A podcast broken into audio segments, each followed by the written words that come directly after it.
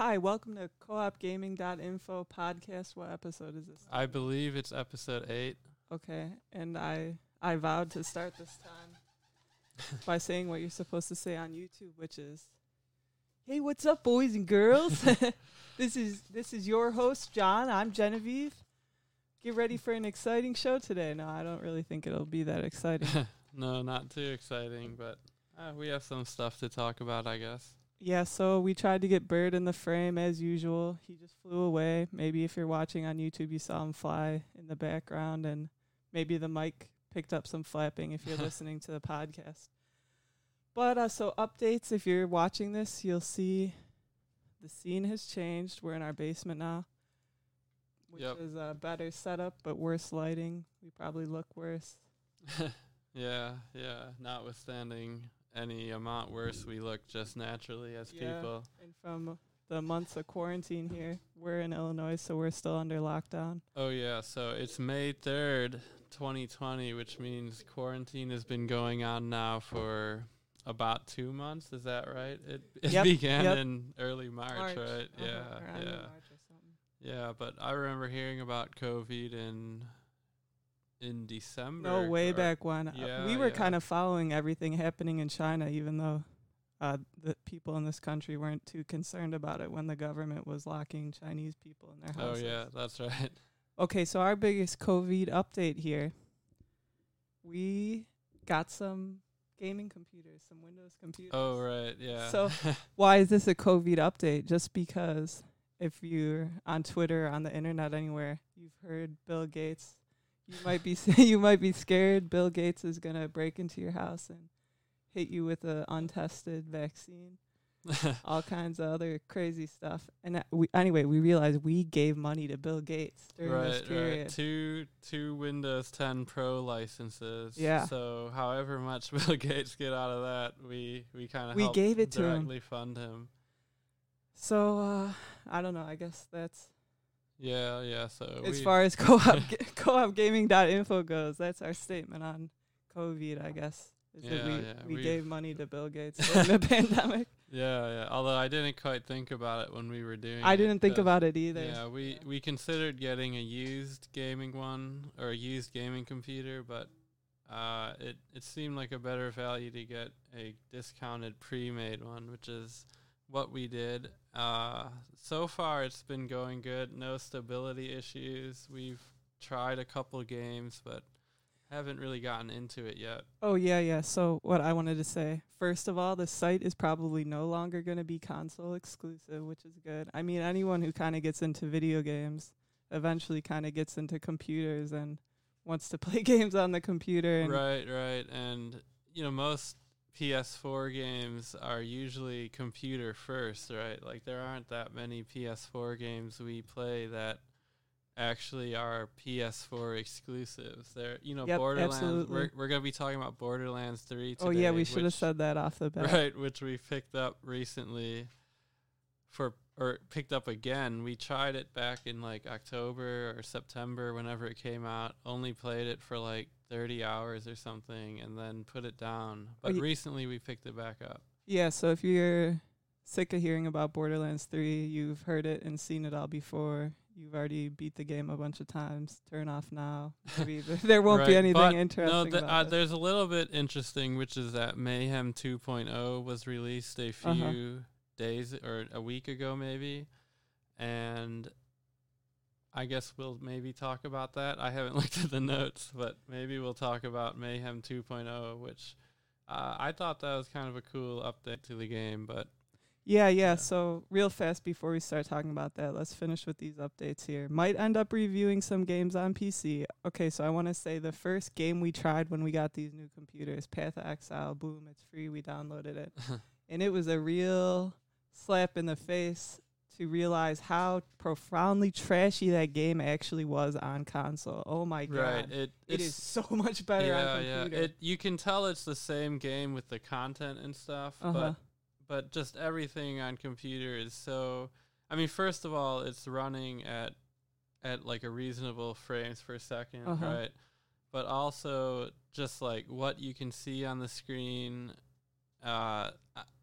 Just everything about it. Even I remember the process of removing a skill gem on console to put it in a new piece of gear was like so annoying. It was a long, involved process. Yeah. Whereas with a mouse, it's like click around. And that's the biggest thing is the interface on PS4 is just like it's terrible compared to the computer one.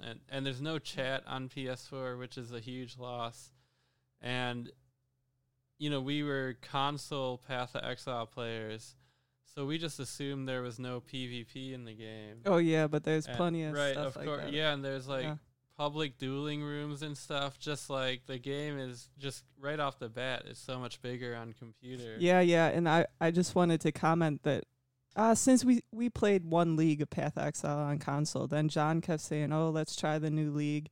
And I kept saying I didn't want to just because that when we did play, we had such terrible, we couldn't play because we would blue screen, so we couldn't get in each other's memory nexus, and just the performance of it was so awful. And I would always see these pictures on Reddit of people playing on computer and think oh my God, I'm not going to just play that on PlayStation again, ever. And that was just absolutely confirmed. I know people are excited about new Path of Exile. Path of Exile 2 coming out. Yeah, we'll probably be excited to try that one. And we never did put up a review of Path of Exile PS4, but maybe it'd be a good idea to kind of play the computer one a little more and kind of see what all the differences are. Maybe pick up the PS4 one again a little bit. And we have some screenshots that just tell the complete story of how awful and trashy that game actually was to play on console, although our internet isn't the best either. But, so maybe we'll get something about that on the site. Wait, there was one more thing I wanted to say here. Maybe that was it. Oh, so we stopped playing Star Wars. I meant to update the article on the website. Main reason being just once we had kind of learned most of the classes in the mass PvP modes, we started trying to learn the lightsaber guys. And we got too grumpy queuing into the 4v4 Heroes vs. Legends, period. Right. And it's just because of the format, that stupid 4v4 format, the games are so boom and bust where, you're destroying the other team and it's like a joke of a game. Then you queue into a pre-made and fight a pre-made a couple times. It's just 1 out of 5 games are kind of fun, competitive games. Yeah. And my rate of improvement I was not improving quickly enough that with John being pretty good, that the two of us could kind of ensure victory for our pickup group. Right, it was happening too slow. I was going to say, I really doubt you're close enough to that mic there. You're 8 inches away there. But anyway, I was improving too slow. Then eventually there came a point where instead of being excited about turning the game on, it was just kind of dreadful. Right. And, you don't want to play every night a super competitive PvP game, but playing the lightsaber guys in Heroes vs. Villains, that's the only format you've got. That's all you can really do. Yep. Yep. So, I don't know. It's kind of irritating. Yeah. And then when we would queue into the Mass 20 versus 20, we still kind of had a good time. But once the desire was more to level up the lightsaber guys, learn the lightsaber guys better. And then we did kind of try to grab them in the Mass 20 versus 20. And that was kind of an unpleasant way to play, too. You're in there trying to get points to do something else to hopefully not die while you're doing it. Right.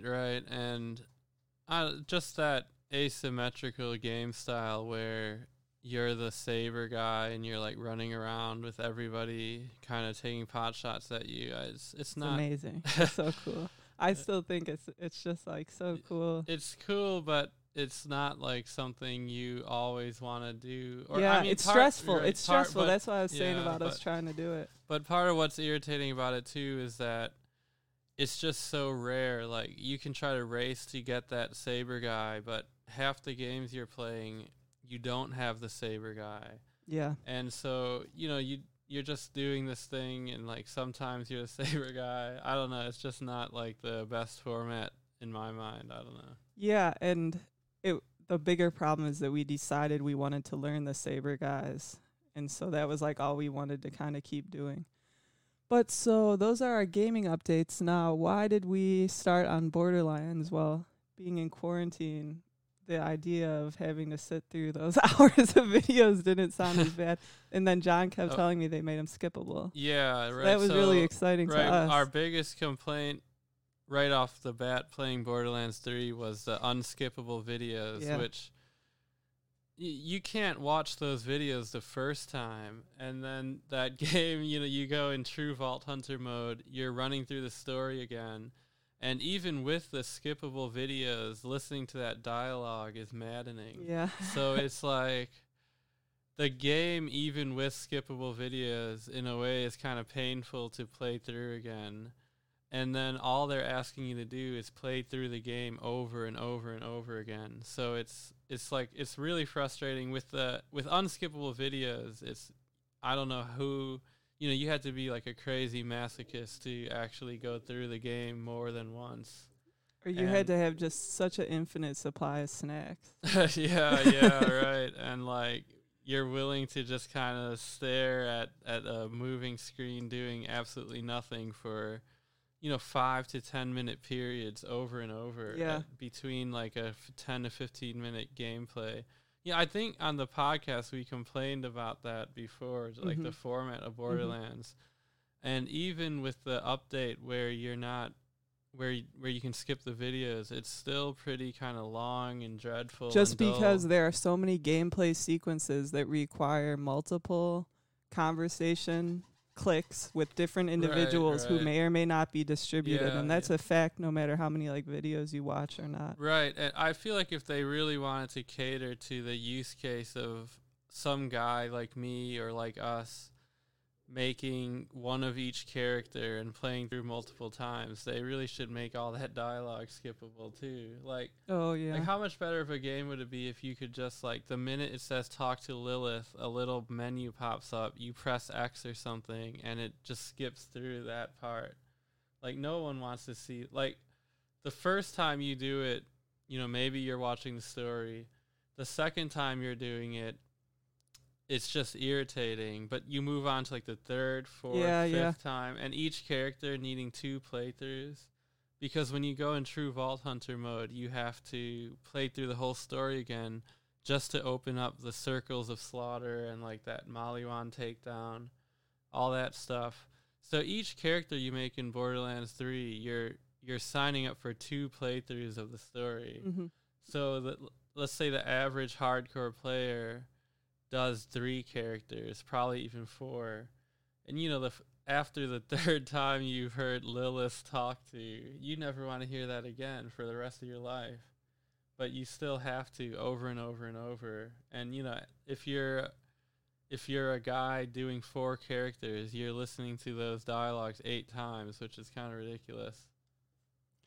But I wanted to say we're getting off the rails here, but real fast, the last patch introduced a ton of terrible... We're playing this game on console, I should clarify now.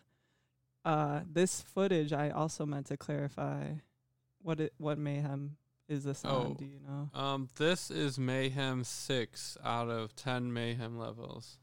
Yeah, so just... We should have said that right away. I forgot this was even going in the background. What was I trying to say? So one of the terrible bugs the latest patch introduced is some kind of audio bug where both of our audio will just cut out. And when the audio is cut out and you do one of those talk-tos and you can't hear it and you see how long it actually takes, because with no audio, it'll just be completely silent and the quest will be checked off. The character figures will be there, maybe gesturing every so you're just sitting there like, what's going on? What's happening? And then you realize like, they're still talking. You just can't even hear the sound anymore. And it goes on for like 20 seconds, 30 seconds. You heavily space out. It's crazy.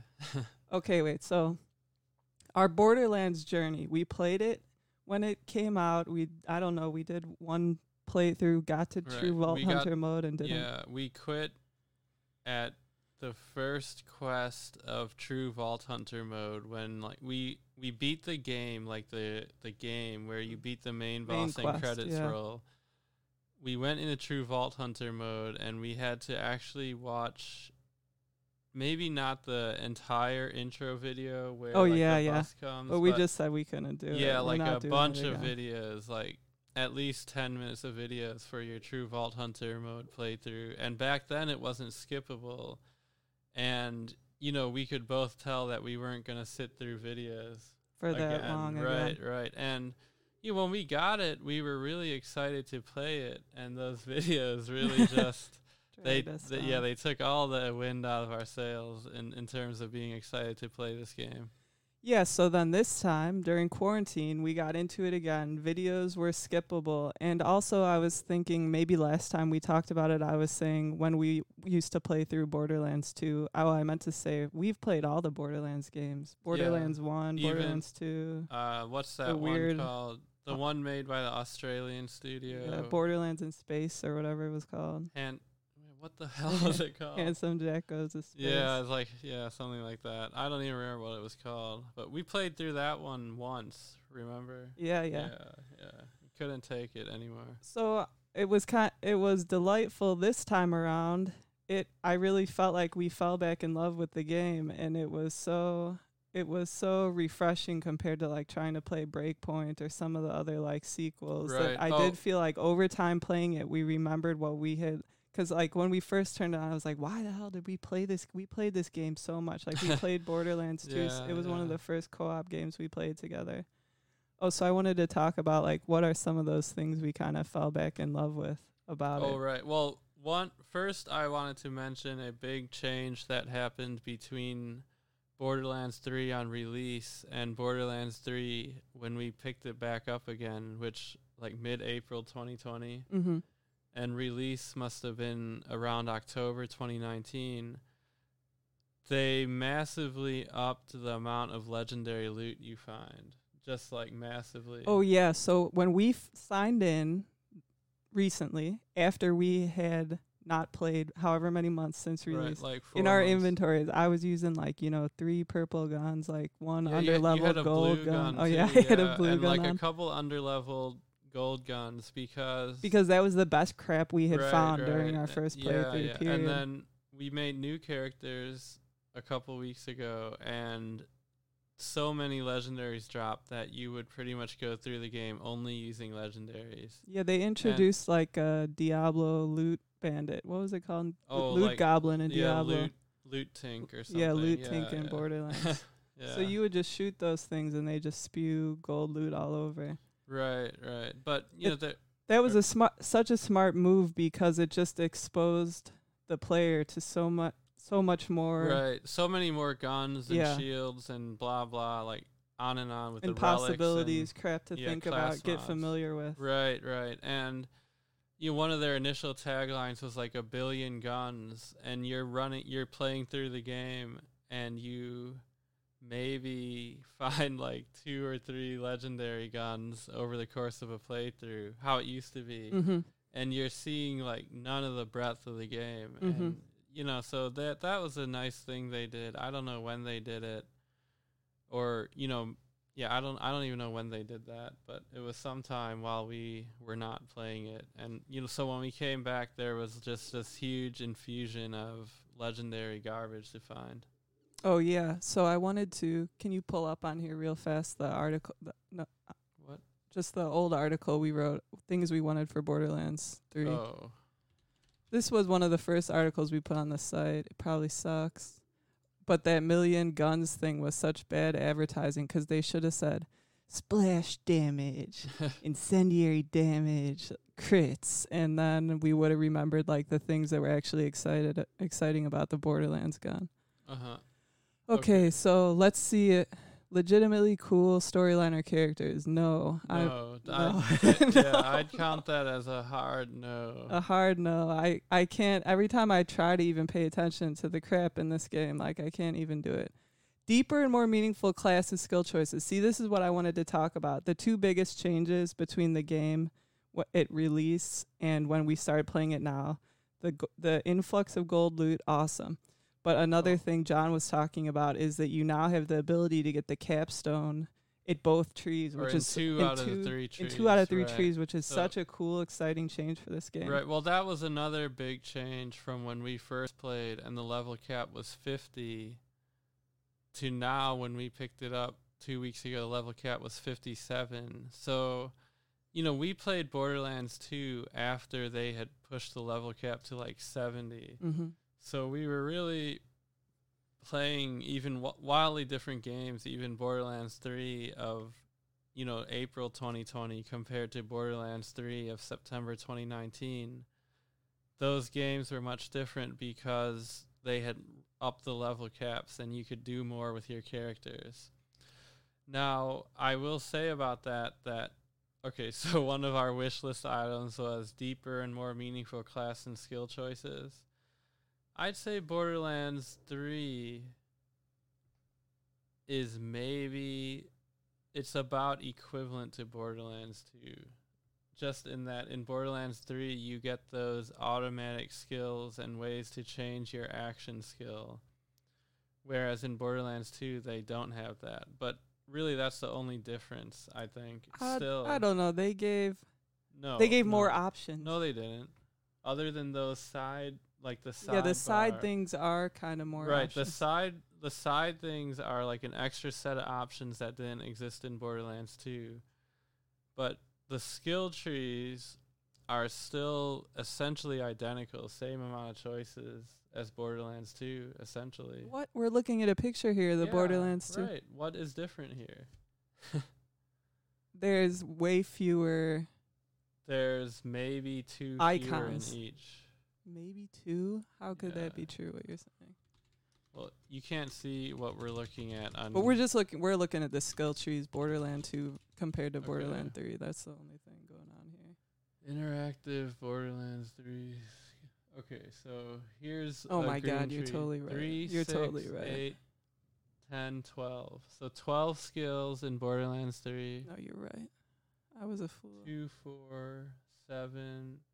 10 skills in Borderlands 2. So you have two more skills to choose from in Borderlands 3 compared to Borderlands 2, and you have those action skill modifiers. So you could argue either side, I guess, that I don't think it's much. Well, I think the ability to get to two capstones is a lot more. But you could get there in Borderlands 2. Oh, okay. So no difference. All right. Right. So, I mean, in Borderlands 3, initially, it was more restrictive than the patched version of Borderlands 2. But now, there's less skills you can use in Borderlands 3 because the level cap is still lower than it was in Borderlands 2. I see what you're saying. So, I'd say Borderlands 3, it's about equal. I don't think the skill trees are any more or less... Like deep robust and custom, robust, whatever you want to say. I don't think it's much of a change, but that doesn't mean it's bad. I still think Borderlands 3 skills at the point that it's at now, there's something to think about, and it's still fun to think about, like which two skill trees am I going to use or do some kind of hybrid build or something like that. So. It's not bad, but I'd say it's about equivalent to Borderlands 2. Like, you can get as deep into figuring out a cool Borderlands 2 build as you can a Borderlands 3 build. But one more thing is Borderlands 3 has those anointments. I don't think there was anything like that in Borderlands 2. Was there? I guess I don't remember, but right. I don't think so. So explain what those are real fast. The anointments are unique modifiers to items that affect class skills. So, you can see, assuming I'm not remembering wrong, and there were anointments in Borderlands 2, which I guess I don't think there were. You can see that there's like more customization in Borderlands 3 because the anointments you get really affect you depending on what build you're using. Now, what's bad about the anointment system in Borderlands 3 is that if you have a gun that relies on a certain anointment for your build, then the chances of you rolling that gun are like zero. Like, say you need a specific anointment on a specific gun, you'd really have to just farm Borderlands. Like, you'd have to be incredibly lucky or farm it for a long time to, you know, to have a hope of getting that gun and that with that anointment. So I don't know, it's kind of a restrictive, irritating thing where, you know, you could probably play this game for months and never find the specific gun with the specific anointment you want. And, you know, maybe that's what trading is for. Or, you know, you could go online and ask if anyone has, like, a OPQ system gun with 200% weapon damage while action skill is active, for instance. Yeah, but circling back, one of the bigger things we wanted to talk about here, and a kind of, well, I don't know if it was a reason we love the game, but a thing that would always get us into the game is how different the game becomes as soon as the difficulty is turned up. And really, until we were able to turn up the Mayhem difficulty or something on this game, like, it just wasn't that interesting to play. Oh, I was trying to say that you're talking about farming, like, the gun you need with the specific anointment that's, like, going to make your build however many percentage-wise better, is all well and good when you're trying to compete, like, up here at Mayhem 6 or whatever. But as long as you're down below that, the anointment is just, like, a nice bonus. And Right. But, I mean, that speaks to another kind of strange problem with Borderlands, where the game difficulty is so binary. Like, you're low when you're a low-level guy, just everything melts. Right, use whatever you want. Yeah. Melt everything. Your anointment doesn't matter. But then you raise your skills and build down. Right, it all kind of works well enough. Then, like, as you edge the difficulty up, more and more things become unviable. It becomes a completely different game. Right. To the point that, you know, with a bad build, and, you know, Mayhem 6 isn't that high, but it's fairly high, because up until when we played the game, there was Mayhem 3. They made Mayhem 4. And our guys were melting Mayhem 4, essentially. So we bumped it to Mayhem 6. It became very hard on our guys. And this footage that you're seeing is before we got a certain relic. Oh, yeah. That increases your damage essentially 90% multiplicatively, which means now that we got that relic, we got that specific relic, now, you know, when we were playing yesterday, this same Mayhem 6 content was essentially melting. So it's like you build your guy up until you get to this one difficulty gate. You begin melting it, and then the game asks you to, like, up the difficulty again. Mm-hmm. But, you know, I guess... But you were saying that was a bad thing, but I think that's one of the fun and intriguing things about the game. Right. And that's what, like, pulled us in more this time. That's right, but the thing is that as you go higher and higher, more and more of, like, the skills and weapons in the game become completely useless. Just completely useless. You know, you go into Mayhem 6 and you have a certain submachine gun, for instance, and it doesn't even move their health, you know? So, like, as you move up, fewer and fewer things become useful to you. Which, I don't know, you could say that's good or bad, I guess. Well, I think that's what's keeping us interested, though. Right. Yeah, I guess. Well, what are some of the other things about the game you think you, like, fell back in love with again, or you were enjoying about it? Well, I mean, it's all related, where I was really delighted that there were more legendary drops. So by doing that, I mean, it's just kind of like a different kind of gambling, right? Where before they increased the amount of legendaries that dropped, it was like being on a tough slot machine where nothing came out. And then they changed it to be like kind of an interesting slot machine where you kill the monster, you kill the boss, and then a bunch of uniques fly out, and you get to, like, look at what the game has rolled for you.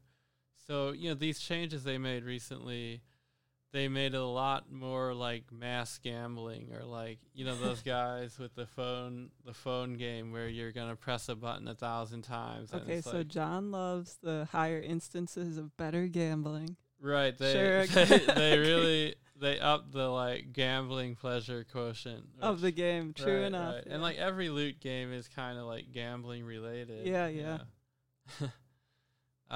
What else? I guess what's kind of a cool thing about it is that, you know, one thing that we tried to play Destiny 2 again a couple months ago or 3 months ago or something. And maybe this changes in Destiny 2, but I feel like in Destiny 2, you're always playing the same way.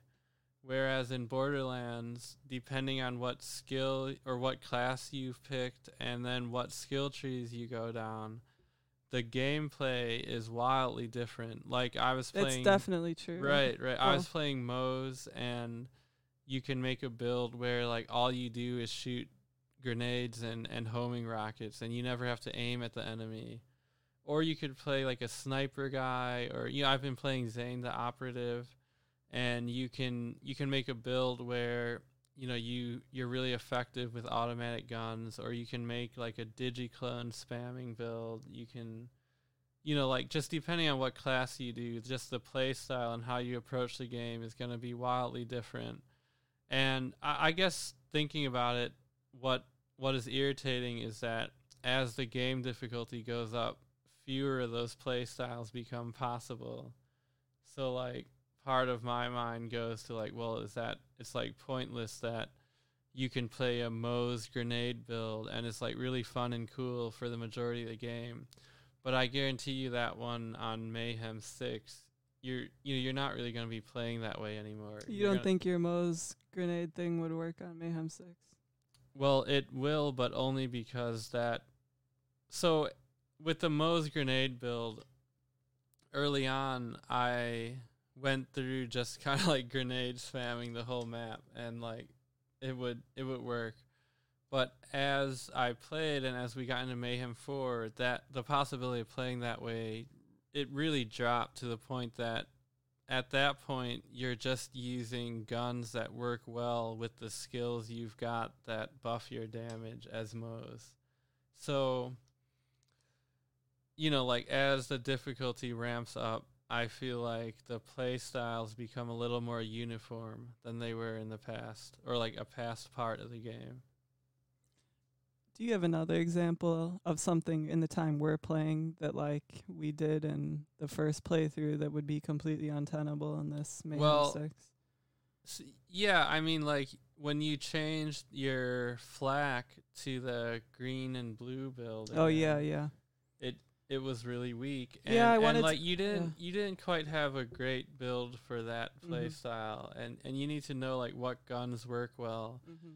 But I legitimately feel like as you get bigger in Borderlands, it's really just about like the automatic weapon fire rate crits. And so like that's like how you like juice the game math to work for you.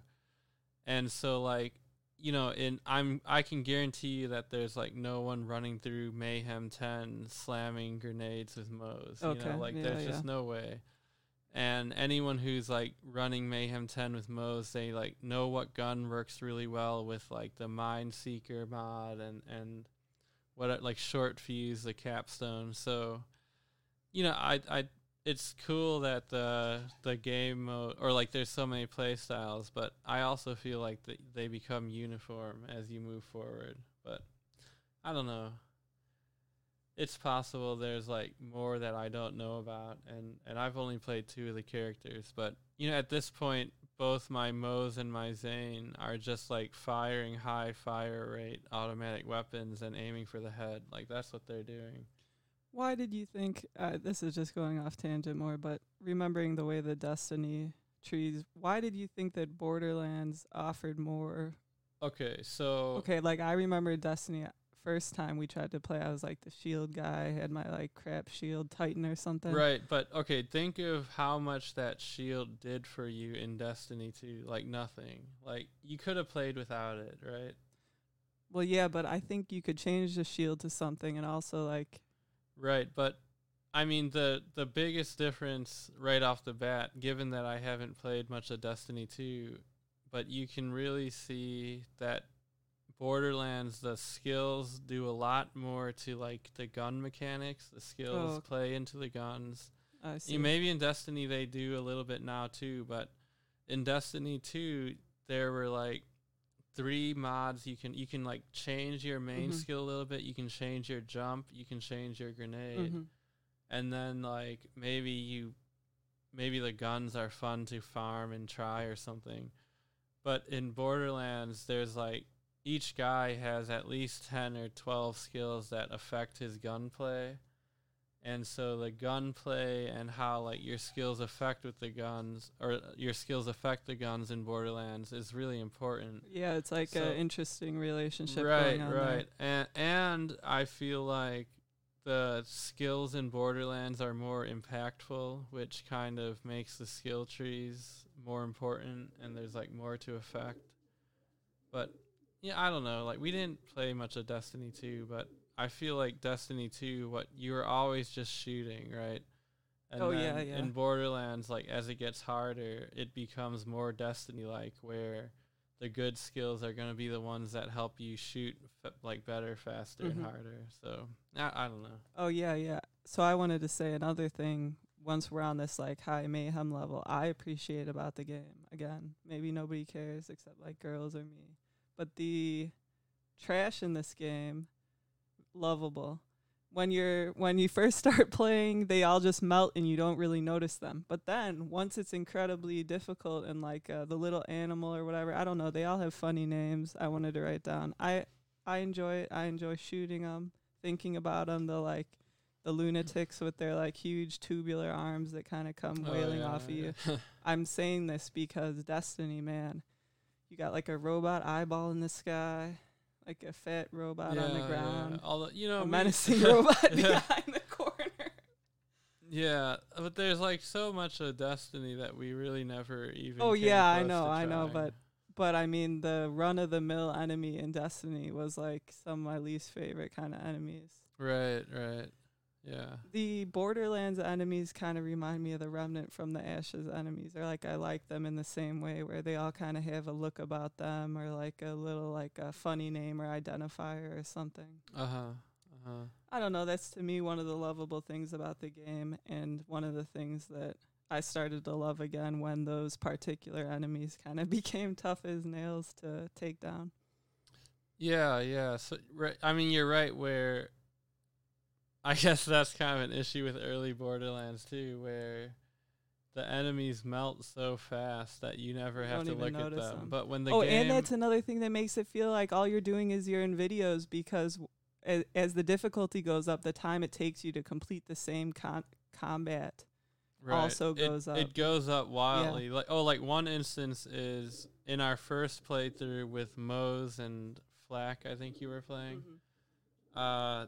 There's this area where you're talking to the Balex little teddy bear robot and you're trying to kill Genevieve, the boss.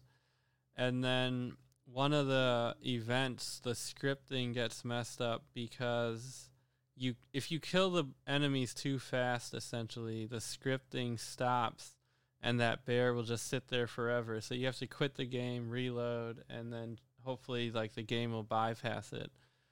So, we were killing the monsters in that part just like way faster than they ever expected. So it was like not coded properly mm-hmm. for someone who's killing like all three waves of enemies in 10 seconds or whatever. And we weren't like smart power users, but just playing the game, you melt those things, especially early on. And then in the last playthrough, where I think this was just last night, we were on Mayhem 6. We didn't really have our gun upgrades. And we decided to kind of like try to kill those monsters slower. But our guys were killing the monsters so much slower anyway on mm-hmm. Mayhem 6 that there was really like no chance that the scripting could get messed up, because it was like more in line with what they expected.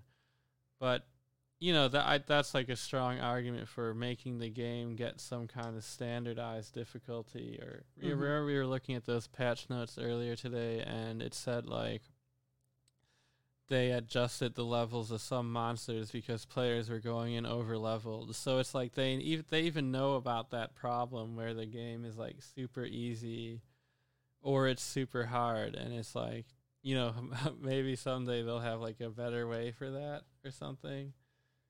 Well, I don't know, just that. But anyway, when the game is actually hard and it takes you like 15 to 20 seconds to kill a monster, you get a great look at it, and that's like... Yeah, you get a great look at it. That's all I was trying to say. Yeah, and they're nice to look at.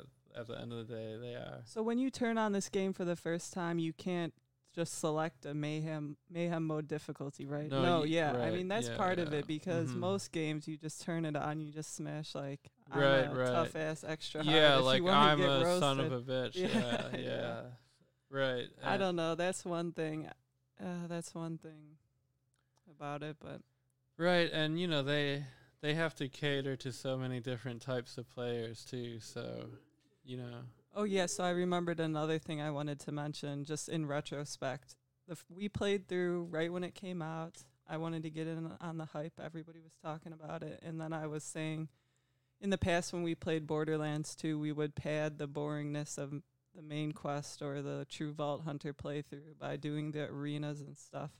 So now that it's been out for a long time, all that information is really available online. Oh, right. At the time, it was like, I was saying, like, where was that crap? It's like, well, we were too lazy to find it. We didn't look it up, and it hadn't been, like, universally discovered yet. So now it has been, and there's these 3 DLCs and, I don't know, events and stuff going on. Right, there's occasionally events. And what's big is they have areas in the game that tell you about those things, you know? Like, remember we... Oh, yeah. We went on the social screen or somewhere, and they showed all the different circles of slaughter for you. Mm-hmm. And so that was like a big issue when we first got the game. It's just so we were like, what else is there to do? Right, we're just going to play through again. And like, right. So they've done a pretty good job, like just expanding what the UI displays. Yeah. Right. So bigger picture now, if you're thinking of playing through again, you won't just strictly be doing main quest over and over again. There's plenty of other. Yeah, the DLCs are... I mean, there's still really long talk-tos at the beginning of the DLCs, which is kind of irritating, but the DLCs are kind of cool. There's 2 of them now. We bought the Season Pass, so I think that means there's supposed to be 2 more, like, full DLCs promised. And, you know, we've only been playing for, like, 3 weeks or a month now, and there was some event.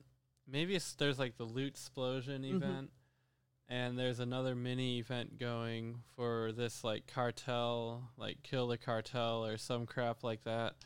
Oh, and the part of the new mini event is like a new cartel map. Remember, we spent a night doing that. So, you know, there's kind of a lot to do. There's lots of cool stuff to see. Right. Since when it came out, if you like us, just like did a playthrough and turned it off or something. Right, and just at a basic level, the characters are a lot more interesting at level 57, where, you know, you have more build options, which is kind of like cool or fun, or it's a nice aspect of the game, I guess. What else you want to say about Borderlands? I don't know if it's still kind of hard to, I'm surprised that we ended up really enjoying the game again for whatever reason. I don't know why. Right. Like I thought.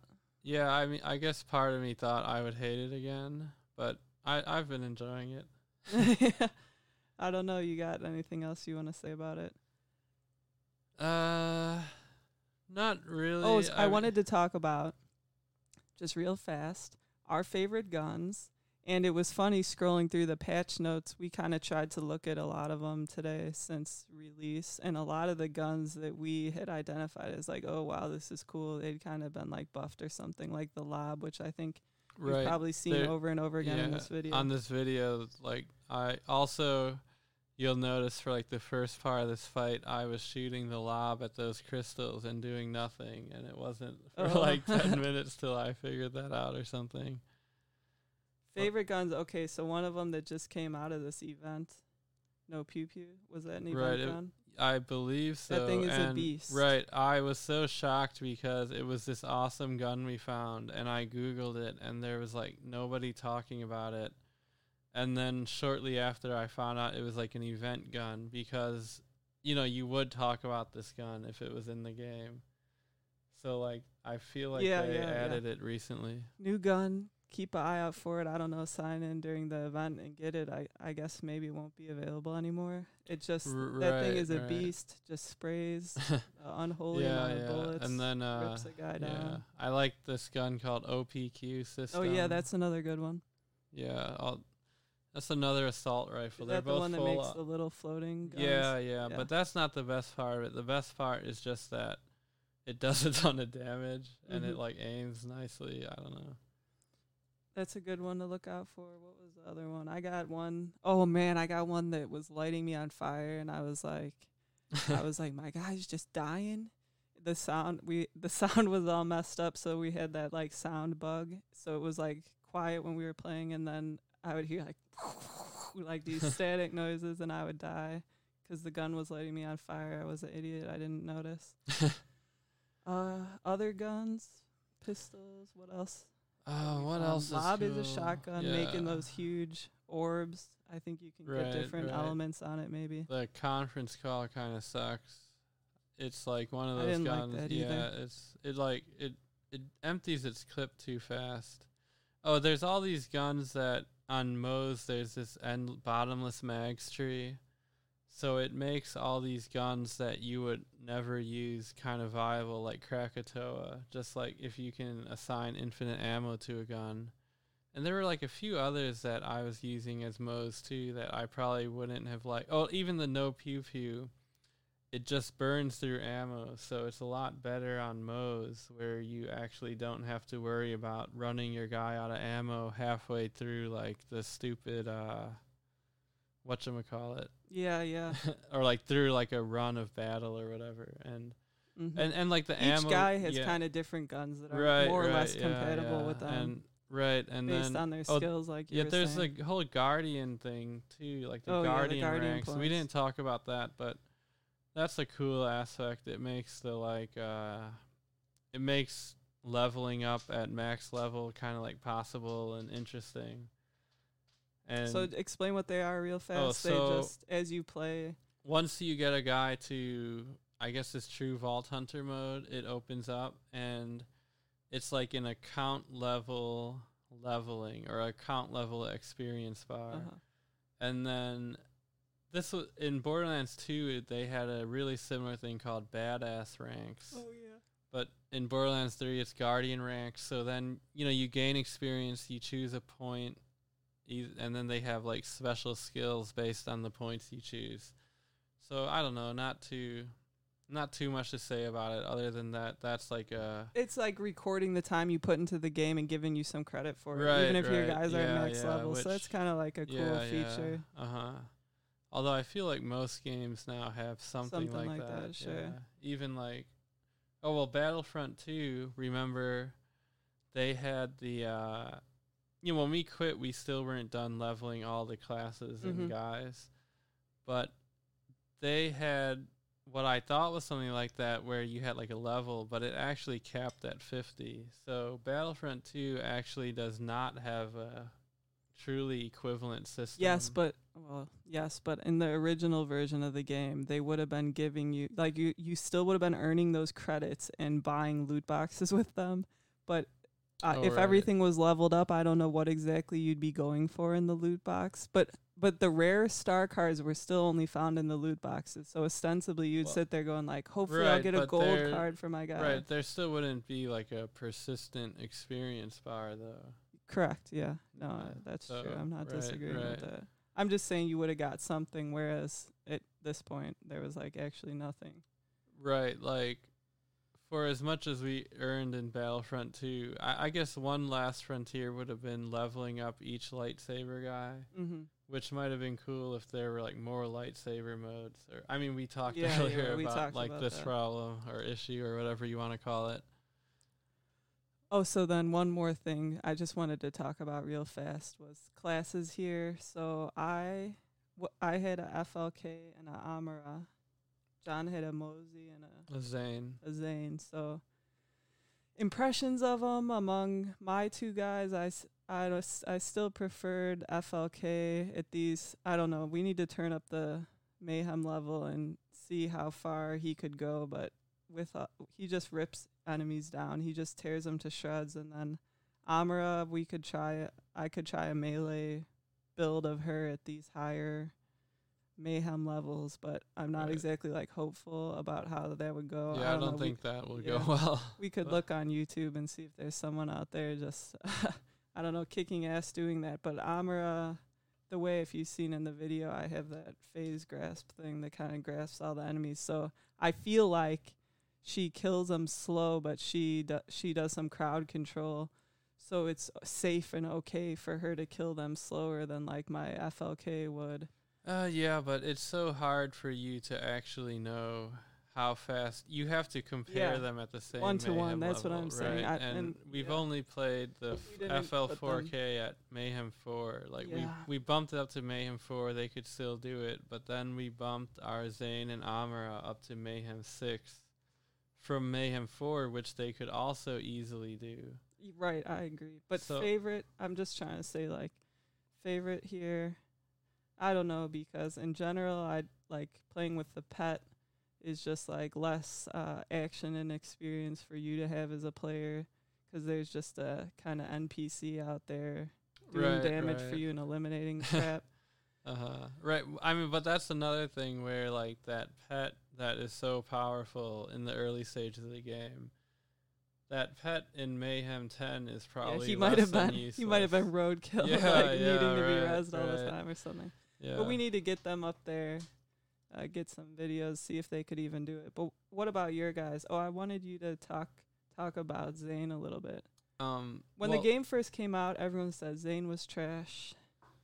Yeah, so the first time I played Zane, I did like a green and light. Which one was it? Lightly into red. It was only like level 35.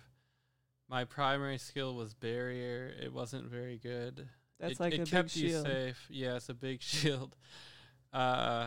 So now I've played Zane at Mayhem 6 as a red and blue. So blue is the drone thing you get, but mostly what blue's filled with is kill skills. Both builds only work with a specific comm, which lets you trigger your kill skills on like on shot rather than on kill, and it increases the effectiveness of your kill skills, which is a big buff to that guy. So I tried a blue and red and a blue and green. So blue and red is the drone and the clone. It's pretty good. The digiclone is strong. The blue and green build, your gunplay was a lot better because you green is the only skill tree in Zane's three out of Zane's three skill trees. Green is the only one that has a really powerful weapon handling buff, which greatly increases your ability to get headshots on the enemies. So I'd say at Mayhem 6 that both Zane builds are about equally effective, where the barrier one might have actually been more effective because I was just getting lots of headshot kills very easily. They both need that life drain. That is in the blue tree. You're just doing a build video here. Well, I'm just saying that they both worked, and they both worked fairly well at Mayhem 6 with like the build and gear I had. Mm-hmm. They both worked about equally well, whereas where the red one was funner, the green one was maybe more effective and you died less. But they were about equally effective. So I don't know. Yeah, we need to get some stuff on the website with the different builds we've kind of played with. Right. I mean, maybe part of it is just like when I can see that both builds work quite well or well enough, I get like a little less interested, where in my mind, like, okay, they both work, end of story, right? Mm-hmm. Like that, like they both work well enough. And like, that's about all I think about it. But which was your favorite between Moze and Zane? Oh, well, you need to test Moze. Well, Moze. Oh, Moze had a bunch of changes too. I meant to say the latest. Oh, right, patch. They recently buffed Moze. And then when I looked back through the other patches, it was like Moze had continued receiving small changes, kind of since the game. I mean, started. I suppose that Well, we need to test Moze at Mayhem 6 or and above. But Moze's bottomless mags tree is essentially infinite ammo, which I really enjoyed more than you can know. Well, so in this game, it's just, it's more DPS like we were talking about. You're shooting more. Right. Well, I mean, most guns that do good DPS are high fire rate automatic guns, which means if you are playing and you're using that as your primary gun, you're probably going to run out of ammo. Mm-hmm. So on Moze, it was just ridiculous and fun to just not have to run out of ammo, meaning you can use like whatever gun you want. You can only use one gun. Mm-hmm. So I really enjoyed that aspect of Moze, which you wouldn't. Right, yeah. Right. Which like it doesn't actually suggest very much. Yeah, yeah, right, yeah. But it is like one of the more powerful things in the game. Oh yeah, and then Amara, I respect out of it, but she had just like an automatic res, which was also just like a stupid powerful thing where like she entered fight for her life. Right, and got an instant second win, which I never thought that would help you too much at higher levels because usually what will get you is like when you're gotten by something at the high mayhem levels, you'll typically kind of die over and over, meaning just one extra second win doesn't help you.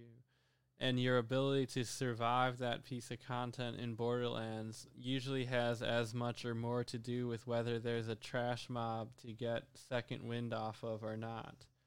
So I didn't think, like, given all that, I didn't think Amara's second wind skill would continue to be good because, you know, there'd be like an anointed monster that is just one-shotting you over and over. It's still ridiculous. It's like an instant res. Yeah, yeah, right. Oh, I wanted to say, if you're, I don't know who would be listening to this, people who've played Borderlands, didn't play the new one, already played the new one, turned it off already because you've already played the new one on every single character and done every piece of content, but things you also notice more about the game when you're playing at the higher mayhem level. So newbie tip, if you're like me and you didn't notice, it seems to me that on all these creatures, the kind of neon portion of them is usually their critty spot, the neon majority. Right, I'm watching this spider right now, and I'm not sure I could even like see that too well. But, right, but I certainly did not notice that on my first playthrough because it was like you just shoot them and they melt anyway. Yes, but I was going to say that I began to think that it was anointed monsters that got those crit points. Like I started to notice the neon like right. Parts I started to notice that it seemed like only those anointed guys would get those crit spots you were referring to. I don't know because even I think this is playing again, but yeah, even at this fight right at the end of that guy's wearing like that cape. He was like a floating ghostone wearing like a cape, and the neon part of the flaps of the inside of his cape was like his critty spot. Oh, well, yeah, maybe. I mean, there's... Anyway, I was trying to think there were, like, a couple other things I would have told myself first time I played through, but I guess I can't quite remember what they were. Yeah, I mean, if you're playing this game, though, you really just need to bypass the trashy early parts and get to the mayhem. Like, that's ultimately right, would be, like, my recommendation for this game. That's what we needed to be told, too. Right, but, I mean, you know, when we were playing at release, you still would to play at Mayhem. You would have need to watch all the videos. And all that absolutely. Crap. Yeah, absolutely.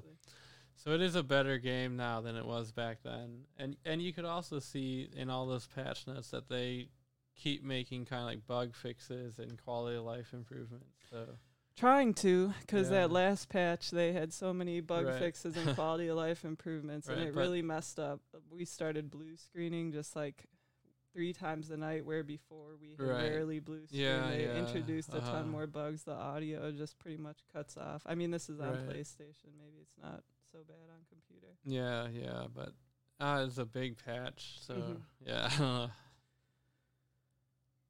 yeah, we forgot to talk about console versus computer because everybody loves to, but I just wanted to say the reason we always played console because you could snuggle on the couch. This is like office working position. It's a different mindset. I wanted to say, I feel like people are way more likely to be using cannabis and playing PlayStation on console on their couch than a person playing computer. But I could be wrong about that. Maybe there's guys. I mean, there's all kinds of guys, yeah, but yeah, but so, oh, and I wanted to say we're gonna play Baldur's Gate. All right, we're playing Baldur's Gate 2 Enhanced Edition. We just made new guys. Why did we want to do that? I'm not sure. Yeah, I don't know either. I remember it from a kid, being a kid. I think my brother played it, and he would let me do dialogue selections from time to time. Oh, we wanted to play a game like Divinity. Maybe that was why, too. Oh, yeah. Well, it's like a progenitor to Divinity. Yeah, yeah. Is how I'd call that, I guess. So, oh, and then we had so much more content about Star Wars Battlefront 2 that we were going to get up on the site. And now, I don't know if we said this in the beginning, but they're done with the game. It's over. It's gonna They made like a content release, or maybe it's going to release soon. But anyway, they said it's like going to be the last content update for Battlefront 2. So, I don't know if we'll finish those now kind of useless gameplay or strategy articles and get them on the site, but maybe we will, so check it out if you do. Oh, I wanted to say, like, I was thinking Battlefront 3, like, would I buy it? Heck no. It will be really curious to see what EA does, right, when they release the next one. Is it going to be, like, a free game? Will they try to do, like, a lighter version of letting you, like, spend money on all the crap in the game, like a lighter, less offensive version? Will there be a Battlefront 3? Are they just going to abandon the IP? It'll all be interesting. They said there's a new one set to release in 2021. Oh, they did. They announced it. I didn't realize that. Yeah, but I thought, like, heck no, I'm not going to buy that at launch. I don't know. Yeah, get in touch. Let us know what games you've been playing. Yeah, and there's a whole world of, like, now that we have these gaming computers, you know, we could, like, stream to a TV. We have to try out, like, putting a controller on a computer, which is, like, still a new frontier to us. And, you know, if you have listened to us talk before, we've talked about using, like, an Xbox controller on PlayStation. So, you know, we're going to have to try those Xbox controllers on the computer. And there's, like, the whole world of Xbox games on PC that we've never quite... Oh, yeah. We wanted to play that other Epic game. Yeah, like, Gears of War is, like, supposedly a big co-op one that we don't know anything about, but we could possibly try it now. Yeah, yeah, so... exciting gaming times are in store for us. For us at least. If the world keeps ticking. Yeah, yeah. I mean, I assume it's going to, or else I don't know what I would be doing. That's right. But, yeah, I mean, that's what everybody's probably assuming now. Yeah.